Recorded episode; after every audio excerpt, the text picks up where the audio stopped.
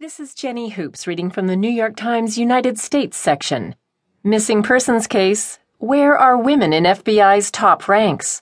By Adam Goldman with Kitty Bennett, who contributed reporting.